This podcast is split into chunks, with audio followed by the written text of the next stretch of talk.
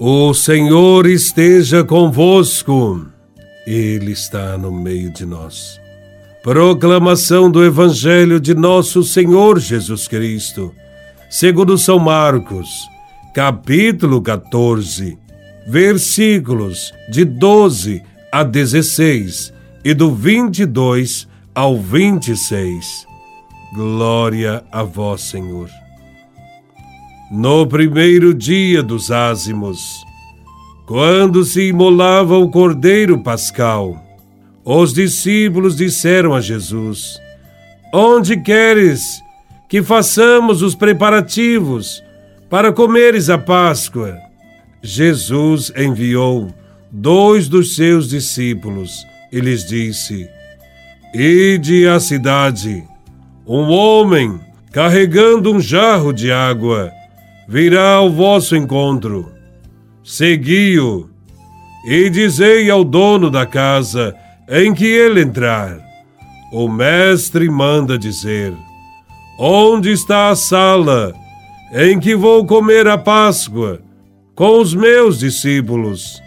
Então ele vos mostrará, no andar de cima, uma grande sala, arrumada com almofadas Aí fareis os preparativos para nós. Os discípulos saíram e foram à cidade. E encontraram tudo como Jesus havia dito e prepararam a Páscoa.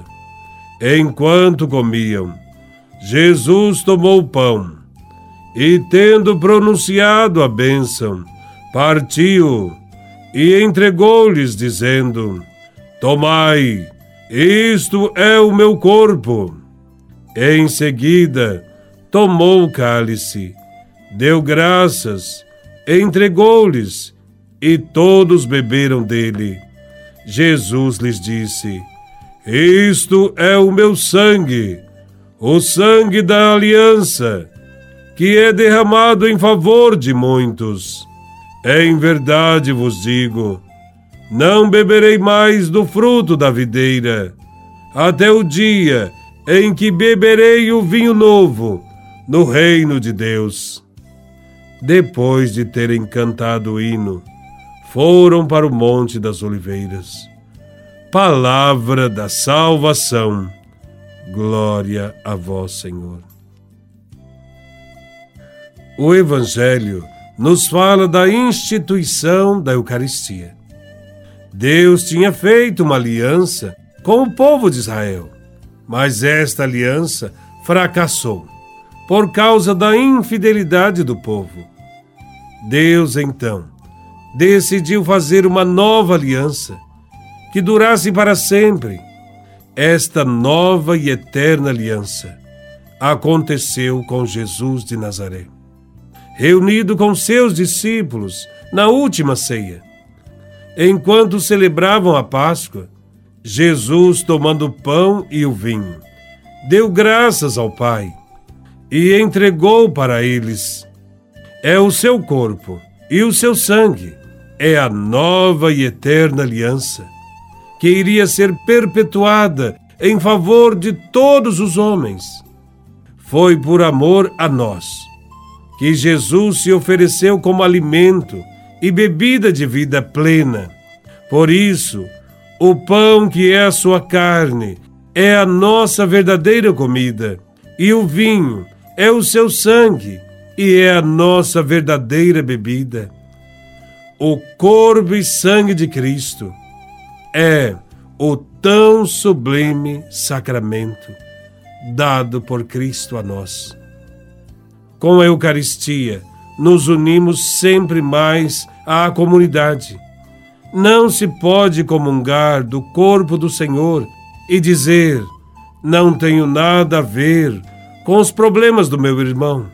Comungar com o Senhor no pão e no vinho, seu corpo e seu sangue, e não percebê-lo na pessoa do irmão, é não recebê-lo dignamente.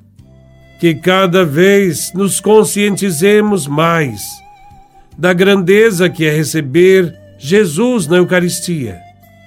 Que nunca nos aproximemos da mesa eucarística por mera conveniência, ou mesmo sem saber a quem recebemos. A Eucaristia é sempre o alimento de uma comunidade. Quem participa da comunhão se compromete com toda a comunidade, se compromete a transformar a própria vida em doação, como Cristo. Sejamos humildes, simples e aproximemo-nos do altar para receber o alimento da Eucaristia, esse maravilhoso presente que Deus nos deu para nos acompanhar na nossa peregrinação por esta vida a caminho do céu. Jesus não é só alimento, é também nossa melhor companhia. Jesus está em todos os lugares, mas seu grande amor fez com que ficasse perto de nós de um modo especial na Eucaristia. Já não é só um Deus que cuida para estar perto da sua criatura, ou um bom amigo que está ao nosso lado. É alguém que entra na nossa alma, que nos acompanha a partir do mais íntimo da nossa alma. A Eucaristia nunca será encontrada em qualquer lugar mas na igreja que Cristo fundou. Nesta igreja, não podemos duvidar da ceia eucarística e do poder deixado por Cristo aos apóstolos quando disse: Fazei isto em memória de mim. Diante de tão grande mistério, não vale a pena ser incrédulo, mas tenhamos sempre amor e fé. Aprendamos a viver como irmãos participando da comunidade e recebendo sempre o pão da palavra e o pão da Eucaristia. Hoje, ao celebrarmos a solenidade do corpo e sangue de Cristo, reafirmamos nosso compromisso com Jesus de Nazaré, até que ele venha. Ao sair pelas ruas, com o Santíssimo Sacramento da Eucaristia, passando sobre tapetes coloridos, devemos recordar o significado deste gesto. Os tapetes ou as ruas que enfeitamos neste dia devem refletir a beleza que deve ter nosso coração e o nosso compromisso com Cristo e os irmãos. Louvado seja nosso Senhor Jesus Cristo, para sempre seja louvado.